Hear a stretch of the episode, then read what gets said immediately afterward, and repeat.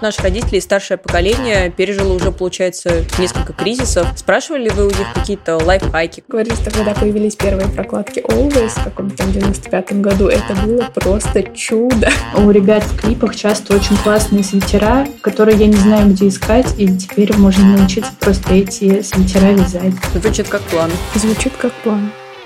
Всем привет! Это подкаст «Женщины и все», который делает команда издания «Горящая изба». Мы рассказываем обо всем, что может быть интересно женщинам, а теперь еще и делаем подкаст. Я Лера Чебедько, авторка «Горящей избы», а вместе со мной главный редактор Таня Никитина. Привет! И редактор «Роста» Полина Накрайникова. Всем привет! В последние дни цены на товары растут каждый день, а некоторые производители и вовсе уходят с российского рынка. Поэтому сегодня мы решили поговорить про потребительскую панику. Что заставляет людей закупаться сахаром на год вперед? Есть ли какие-то альтернативы ушедшим товарам? И что делаем лично мы? И первое, что я хочу у вас спросить, девочки, это рост цен вообще как-то повлиял на ваши покупки или нет? На самом деле, возможно, в этом стыдно признаваться, но я вообще ничего не купила, потому что на меня новости такой потребительской паники действуют каким-то обратным образом, потому что, ну, самым нерациональным, мне кажется, совершать импульсивные покупки.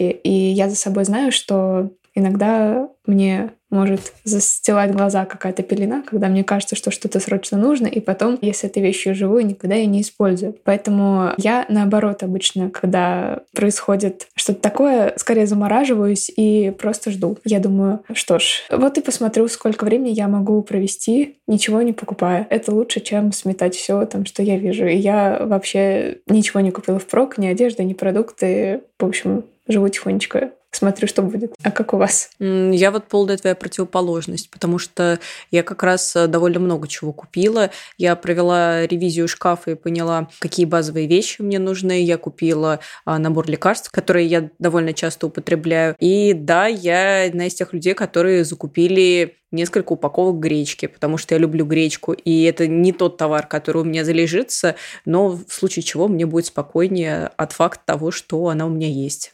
Мне кажется, что, наверное, я что-то среднее между вами потому что как будто бы кажется, что вот это повышение цены, вот эта потребительская паника проходит немножко мимо меня, потому что я только читаю об этом в каких-то новостных изданиях, но не вижу это в реальной жизни. И это как бы меня как будто бы немножко успокаивает, потому что я вот живу в таком семейном районе, и кажется, что как будто люди здесь замерли, вообще не знают, что происходит во внешнем мире, и, возможно, там с точки зрения какой-то гражданской позиции это не очень хорошо, но когда я прихожу в магазин и вижу, что там ничего не изменилось в продуктовом магазине, то у меня как бы нет этой паники, что мне надо срочно чем-то запастись. Но я закупилась линзами на год вперед по совету, кстати, одной из наших редакторок Вики, вот, потому что если линз не будет, то я не знаю, как я буду дальше ходить, потому что я вообще очень плохо вижу. Кстати, поделюсь, что, оказывается, я не совсем ничего не купила. На самом деле, да,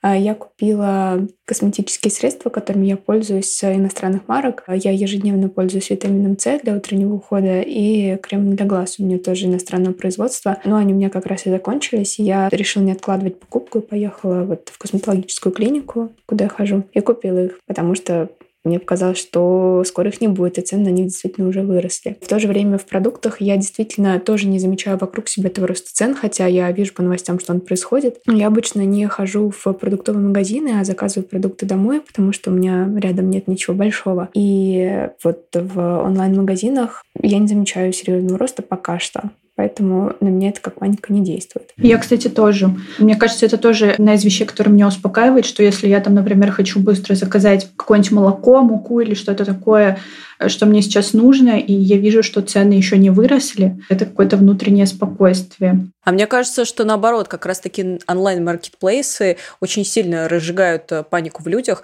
потому что сейчас э, по многим соцсетям гуляют скриншоты баснословных цен на прокладки, которые подорожали в первую очередь как раз-таки в онлайн-магазинах. И, насколько я знаю, что онлайн-магазины а, принимают какие-то меры по регулированию цен, но при этом в магазине у дома прокладки стоят э, столько же или не сильно дороже, чем до этого. Поэтому мне кажется, что как раз в онлайн-магазине очень просто быстро прикрутить к сумме пару нулей и сбить всех абсолютно с ног. Я пока с этим не сталкивалась, но меня действительно пугает цены на технику на самом деле. Вот, потому что у меня, например, подруга в январе купила ноутбук за 100 тысяч, а сейчас он просто вырос э, цена в два раза. И я понимаю, что мне как бы тоже немножко нужно обновить батарею ноутбука, иначе я просто не смогу там работать. И я вот не знаю, мне прям страшно идти в сервис и спрашивать, сколько это может стоить. Ой, а знаете, что я еще сделала? Я сразу же записалась э, к зубным врачам по всем своим делам, которые я откладывала очень долго, потому что цены на пломбы и на различные услуги, кажется, будут расти, потому что все э, составляющие врачи заказывают импортные. Вот так что я пытаюсь за март сделать все, что я э, собиралась сделать полгода. у меня э, каждые три дня какой-нибудь врач. И я на самом деле не уверена, что я еще успею, потому что вот здесь как раз цены растут, и это заметно. Э, все цены, которые мне говорили на эти услуги раньше, они уже не совсем актуальны. Вот так что если кто-то собирался, не знаю, ставить коронки или делать пломбы, возможно, еще не поздно. Или уже нужно тогда ждать долго-долго. А как вы думаете, какие еще причины побуждают э, людей срочно закупаться? И когда это действительно имеет смысл, если не считать случаев, когда вы просто очень любите гречку или боитесь подражания прокладок? У нас был текст недавно о том, как э, девушки совершали покупки после новостей о кризисе. Да, этот текст сделала я, и я выделила причины, которыми руководствовались девушки, совершая импульсивные или вынужденные покупки последних дней. Некоторые переживали, что цены на все поднимутся, и, а, значит, героиня переживала, что он сможет разве что ходить вокруг магазинов и облизываться. Для кого-то покупки – это способ снять э, стресс и такая хорошая разгрузка. И кажется, сейчас, когда вокруг действительно много факторов стресса, то это реально реальный способ снять напряжение. Была также героиня, которая организовывала свадьбу. И если бы она не купила все необходимое заранее, то накануне мероприятия это было бы явно дороже, а, возможно, каких-то товаров бы и не было совсем. Были также те, кто стремились купить э, любимый бренд, потому что он уходит с рынка. Или, например, покупали все необходимое не для себя, а для кого-то, о ком они заботятся. Например, там была беременная девушка, которая ждет ребенка и закупается ну, к его появлению. Мне, конечно, очень трудно представить э, как сейчас э, мама с маленькими детьми. Меня очень впечатлил наш недавний текст о девушке, которая в преддверии подорожания памперсов э, закупила марлю и попыталась шить подгузники самостоятельно. Она рассказывала, что ну, на самом деле ей совершенно не понравилось. То есть может показаться, что это ну, неплохое бюджетное решение, но она говорит, что она никогда так много не стирала, и что все вокруг было грязное, все стекало, и опыт этот кажется ей очень негативным. При этом она не уверена, что она сможет себе позволить совсем совсем от него отказаться, потому что пока что подгузники не подешевели. И она говорит, возможно, что будет, что они будут носить их только по каким-то особым случаям, когда будут ходить там в поликлинику или в гости. Вот такой особый случай. Вот такой особый случай, да. При этом а, я особенно сочувствую беременным девушкам, потому что, как мне объяснили, а, мне всегда казалось, что можно закупиться подгузниками впрок заранее. Ну, то есть а, ребенок родится, а подгузники уже куплены. Так вот, мне объяснили, что так на самом деле нельзя, потому что подгузники могут не подойти ребенку, вызвать у него аллергическую реакцию. Кроме того, неизвестно, каким родится ребенок. Ну, то есть покрупнее, поменьше и так далее. И какие подгузники подойдут именно его фигуре. И поэтому закупаться на разных сроках беременности – это, конечно, то еще испытание. Я в такие моменты, ну, вот читала, когда этот текст, немножко в душе порадовалась, насколько это вообще можно радоваться, что у меня как бы нету, там, не знаю, маленького человека, о котором нужно заботиться, или, не знаю, животные. Мне кажется, что люди, у которых сейчас животные, по ним это тоже очень ударит, потому что вот у меня у друзей крыски, они их приобрели буквально недавно, и они пришли, когда в магазин за кормом, там вообще нет ценников, и они, когда спросили у продавщицы, э, сколько стоит корм, она сказала, что я вам сейчас так сказать не могу, то есть если вы берете, то вы берете, я его сканирую, и только тогда говорю вам цену. Э, но какая новость действительно всполошила нашу редакцию, так это прям наша тематика, и которую мы уже затронули, это повышение цен на прокладки, потому что это так или иначе затронет каждую девушку, независимо от того, есть у нее ребенок или нет. И поэтому у нас на сайте сейчас большой популярностью пользуется текст об альтернативных средствах для менструации. Мы его на самом деле уже давно написали, Но, конечно же, сразу перевыпустили, обновили, потому что, кажется, сейчас это полезно всем. Ну и кажется, что самая распространенная замена сейчас — это менструальные чаши. Вот как раз, если давно мечтали попробовать, э, самое время. Тем более, что цены на них тоже растут, и кажется, что покупать их нужно как можно скорее, пока они еще есть в наличии, и можно выбрать удобную. Я могу поделиться, что я сама пользуюсь чашами, и я пробовала даже два бренда. Сначала у меня были FunCup, а вот э, недавно по заданию редакции я тестировала чаши Satisfyer, вот, и на самом деле эти эти чаши мне в целом нравятся, мне кажется, они удобные, я могу их рекомендовать, и это правда облегчило мою судьбу, и я уже где-то, наверное, года два или два с половиной не покупала прокладки и тампоны, и, в общем, чувствую себя довольно спокойно, поэтому в связи с подорожанием. А какая у вас история? Я, кстати, тоже э, по заданию редакции тестировала чаши. Это был мой первый опыт. И, ну, во-первых, повезло, что это вот так совпало со временем. Ну, конечно, это разделило мою жизнь на до и после. Я очень рада, что чаши появились в моей жизни, и тем более сейчас. И мне кажется, что это, правда, более удобный и универсальный способ, чем те же прокладки, потому что, ну, правда, если бы не боли при менструации, я бы вообще забыла про менструацию в целом. Поэтому я бы, наверное, рекомендовала людям сейчас переходить на чаши, пока на них цены не поднялись. Они дорогие, конечно, но зато они прослужат там несколько лет. Ну да, кажется, сейчас не окупится за два месяца. Тут на этом месте, наверное, стоит поблагодарить секшоп Goodwife, который предоставил нам эти чаши, прожарку и этих товаров вы скоро сможете прочитать на нашем сайте. Я сама чашами не пользовалась. И по заданию редакции ничего не тестировала в этой области. В этом плане я старовер, я использую тампоны, прокладки, и мне все это очень нравится, все это меня устраивает. Еще читала, что можно использовать впитывающее белье. Оно сделано из хлопкового трикотажа со впитывающей ластовицей. Ну, ластовица – это дополнительно дополнительный слой ткани на трусах. Во впитывающем белье, как правило, несколько слоев такой ткани, и по идее, не стоит бояться, что они протекут, потому что изготовители утверждают, что эта впитываемость сопоставима с двумя тампонами, то есть хватает примерно на сутки, но рекомендуется, разумеется, почаще менять такое белье. Мне вот кажется, что это довольно привлекательная идея, как минимум на время сна, потому что страх э, проснуться в кровавой луже, наверное, присутствует в жизни каждой девочки. Да, и скажу честно, чаши от него на сто процентов не избавляют, потому что у меня э, все еще случаются ситуации, когда мне не удается прям ну, как-то супер идеально вставить, и она чуть-чуть может протечь. И я поэтому ночью, ну так, я чувствую себя не на сто процентов спокойно, и я так думаю, ну, надеюсь, ничего пронесет сегодня. Ну вот, поэтому, возможно, да. Но хотя я ни разу не пробовала впитывающее белье, и оно у меня вызывает довольно стойкие ассоциации с какой-то больницей, с уходом за пожилыми родственниками, поэтому мне как-то немного трудно психологически к ним перейти.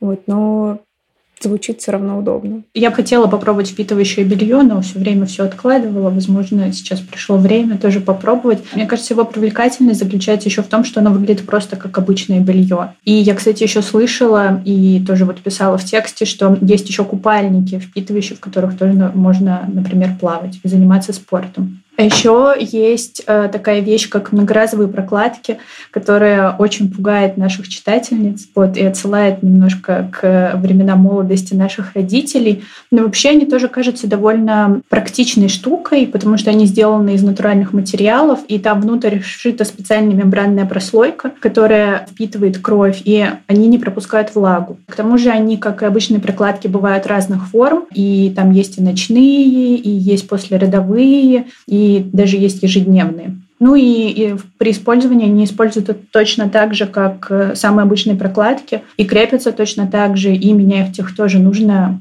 каждые 4-6 часов. Но я знаю, что многих смущает, что если, например, их будешь менять в публичном месте где-то вне дома, то придется носить ее целый день э, с собой. Да, я вот, кстати, одна из таких людей. Э, мне немного боязно от этой мысли, и поэтому я как раз и придерживаюсь всего такого, знаете, одноразового, неэкологичного и подверженного росту цен в первую очередь.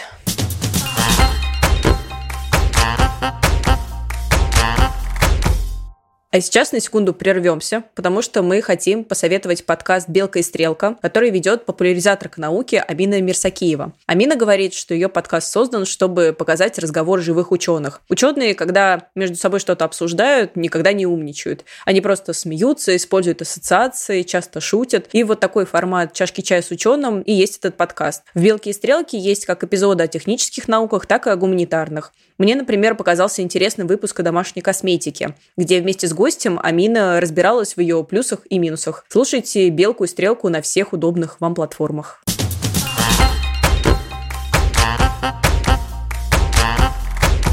Текст про альтернативные э, средства для менструации писала я. И как раз-таки, когда я писала про многоразовые прокладки, это мне напомнило другой наш текст про месячные. И в нем героиня рассказывала про свой э, школьный опыт, когда она впервые столкнулась с менструацией. Она росла в, еще в Советском Союзе, и вот она рассказала, чем они пользовались вместо прокладок. Например, пеленку разрезали, и потом чуть позже у них появился такой специальный пояс, э, сатиновая лента, которая застегивалась на талии, и э, между ног продевалась клеенка. И я думаю о том, что я бы не хотела, чтобы нам пришлось возвращаться в то время и использовать похожие средства. Да, жутковато звучит. А вот наши родители и старшее поколение пережило уже, получается, несколько кризисов. Спрашивали ли вы у них какие-то лайфхаки, которые можно было бы использовать сейчас? Я говорила со своей мамой на эту тему, и я бы не сказала, что это прям лайфхаки, которые так приятно взять и применить. Но все равно она рассказала довольно интересные вещи.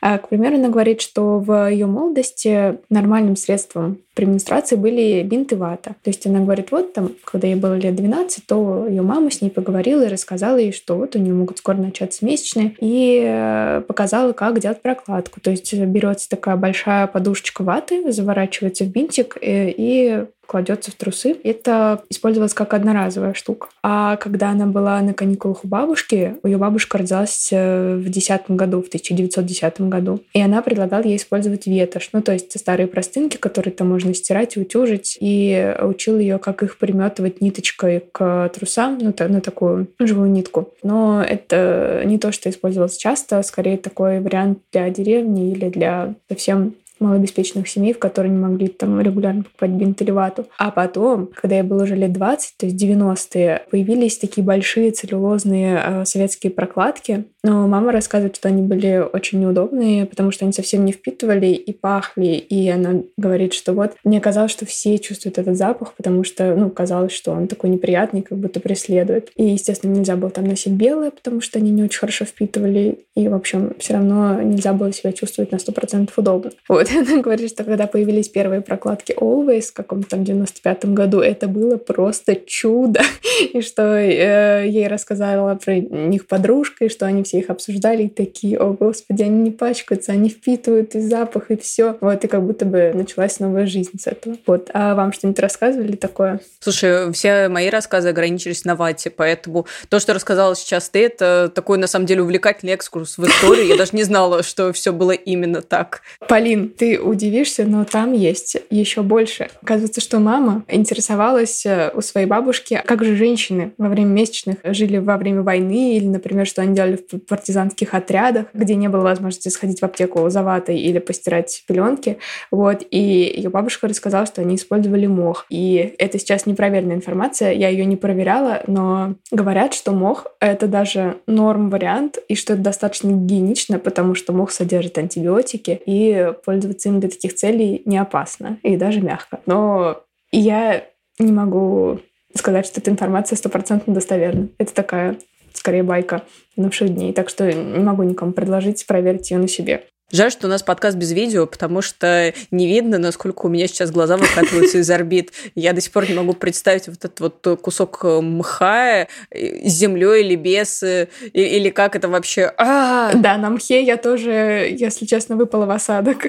Я поспрашивала маму в целом о том, как они выживали в кризис. Мне-то всегда казалось, что у нас семья жила как бы хорошо, потому что мы с братом были маленькими, ни в чем не нуждались, а мама вот вот рассказывала, что тоже были тяжелые времена, когда, например, покупал килограмм фарша на семью из четырех человек и растягивал этот килограмм на неделю. Если ты там, например, делал макароны по-флотски, то высыпал там одну или две пачку макарон совсем чуть-чуть фарша, и все это ели. Такие истории мне рассказала мама. Не знаю, у нас в детстве, не могу сказать, что была очень обеспеченная семья, и мы ели в основном макароны с сосисками, но я обожала макароны с сосисками, поэтому я вообще ничего не заметила. И сейчас, когда мама рассказывает мне, что ну, у меня было такое довольно бедное детство, и я думаю, сосиски с кетчупом, это же было супер.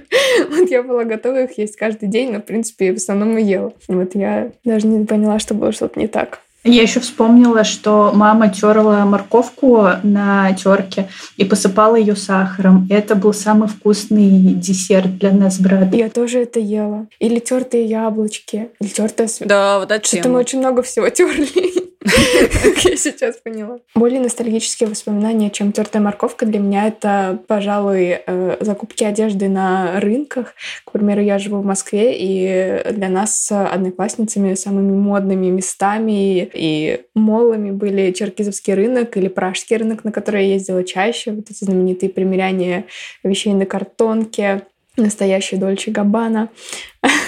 Вот, конечно, модная одежда сейчас это, ну, очевидно, совсем не самая главная вещь, э, но тем не менее нас постоянно окружают новости о закрытии магазинов модных брендов. Что вы думаете? Вы уже присмотрели себе какие-то альтернативы? Я не присмотрела никаких альтернатив, но у меня довольно большой запас одежды. И как только я заметила, что бренды начинают уходить, я сразу подумала, что скоро уйдут все бренды, где я покупаю одежду, поэтому теперь у меня есть довольно большой запас э, базовых э, белых и черных футболок, а больше мне ничего и в жизни не надо. Я уже давно вот с университета начала покупать довольно часто вещи в секонд-хендах, поэтому у меня как бы гардероб, э, половина вот этих магазинов там вроде Pull&Bear или H&M, а половина — это то, что я отыскала в секондах. Вот, и думаю, что я буду продолжать. Видимо, теперь у меня весь гардероб будет состоять из одежды из секондов. И в этом есть свои плюсы, потому что ни у кого больше такой одежды не будет.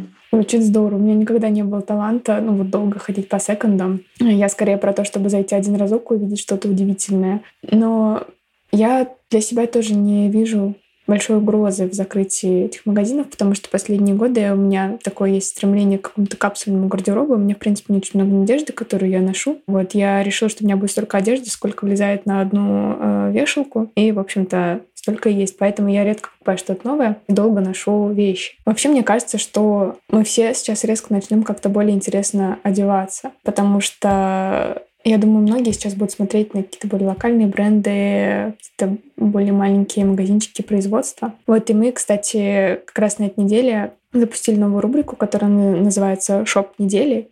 И это может быть не очевидно из названия, но она посвящена маленьким российским магазинам из разных городов, которые, ну, либо специализируются на чем-то. Например, в первой э, статье мы рассказали про бренд, э, который делает сумочки. И, в общем, будем всех знакомить с новыми дизайнерами и сами их узнавать. А я еще, знаете, о чем подумала? Что зимой в январе была мода на балаклавы, и модно было вязать себе балаклаву. И я загорелась идеей научиться вязать. И, возможно, сейчас э, буду потихоньку осваивать это дело, учитывая, что у меня бабушка всю жизнь занимается вязанием и очень много разных там свитеров нам вязала. И в детстве, и сейчас, и, возможно, я обращусь к ней за помощью. Плюс у нас еще на сайте есть э, классные инструкции для новичков и для тех, кто хочет. Огромный текст про вязание. Да, я все жду, как однажды у меня будет свободный вечер или день. Не знаю, насколько много сил на это нужно. И я как сяду за этот текст и как сделаю все по этой инструкции, тоже научусь вязать. Но пока что я этого не сделала. Хотя идея кажется мне очень интересно, ведь вязать можно и летние вещи, и всякие топы, и даже купальники. Да, я еще люблю группу BTS, и там у ребят в клипах часто очень классные свитера, которые я не знаю, где искать, и теперь можно научиться просто эти свитера вязать. Звучит как план. Звучит как план. Ну, вы знаете, мы с вами сейчас это обсуждаем, и я наблюдаю, что я ощущаю некоторую неловкость, э, что мы как будто бы находим даже какие-то плюсы в том, что вот бренды уходят, здорово, будем вязать, одеваться у русских дизайнеров. И чувствую от этого, ну, некоторый дискомфорт, потому что сразу же вспоминаю о том, что все это происходит на фоне очень тяжелых событий, которые э, никому на самом деле не приносят ничего хорошего и не могут принести. И хотела обсудить с вами, как вам кажется, в принципе, этично ли сейчас э, задумываться о каких-то своих потребительских желаниях, обсуждать и писать о том, где покупать одежду или что есть вместо Макдональдса. Что вы чувствуете, когда думаете над своим антикризисным планом? Я считаю, что этично говорить о самых разных вопросах, потому что э, лечь землю и помереть из чувства солидарности кажется мне так себе планом. Ну, потому что когда ты отказываешься от всех своих планов и желаний, это значит, что ты ничего не делаешь, это значит, что ты умираешь. Мне кажется, что если ты думаешь о том, как жить эту жизнь каждый день, то ты можешь задумываться о более глобальных вопросах и приносить пользу в самых разных областях. Поэтому мне не кажется дурацким обсуждение того, что есть, что носить, а что тогда в конце концов обсуждать, потому что без маленьких вопросов невозможно вопросы побольше. Я думаю о том, что мне часто бывает э, дискомфортно, и я испытываю чувство вины за то, что я там здесь сейчас в тепле и уюте, а где-то там происходят э, страшные вещи. Но при этом я думаю о том, что когда я об этом говорю, появляется какая-то надежда, что ли, что если я еще могу что-то обсуждать, то значит жизнь продолжается. А как для тебя самой, Тань? Мои мысли, наверное, созвучны с Лериными. То есть я все еще ощущаю большой дискомфорт э, от таких э, каких-то повседневных и бытовых забот. Но при этом я наблюдаю, что когда я об этом задумываюсь или говорю, то я действительно отвлекаюсь и как будто бы на это время ну, живу немного обычной жизнью. И на самом деле это помогает мне самой. И я согласна с тобой, Полин, что ну, ты не можешь остановить свою обычную жизнь. Это ничему не поможет. А поддерживание ее, наоборот, дает тебе силы, чтобы там, делать то, что ты можешь, как-то помогать кому-то или ну, просто делать свою работу, как, ну, не знаю, писать полезные статьи, как минимум. Вот. И да, согласна, что делать это все равно нужно, даже если может казаться, что это неуместно.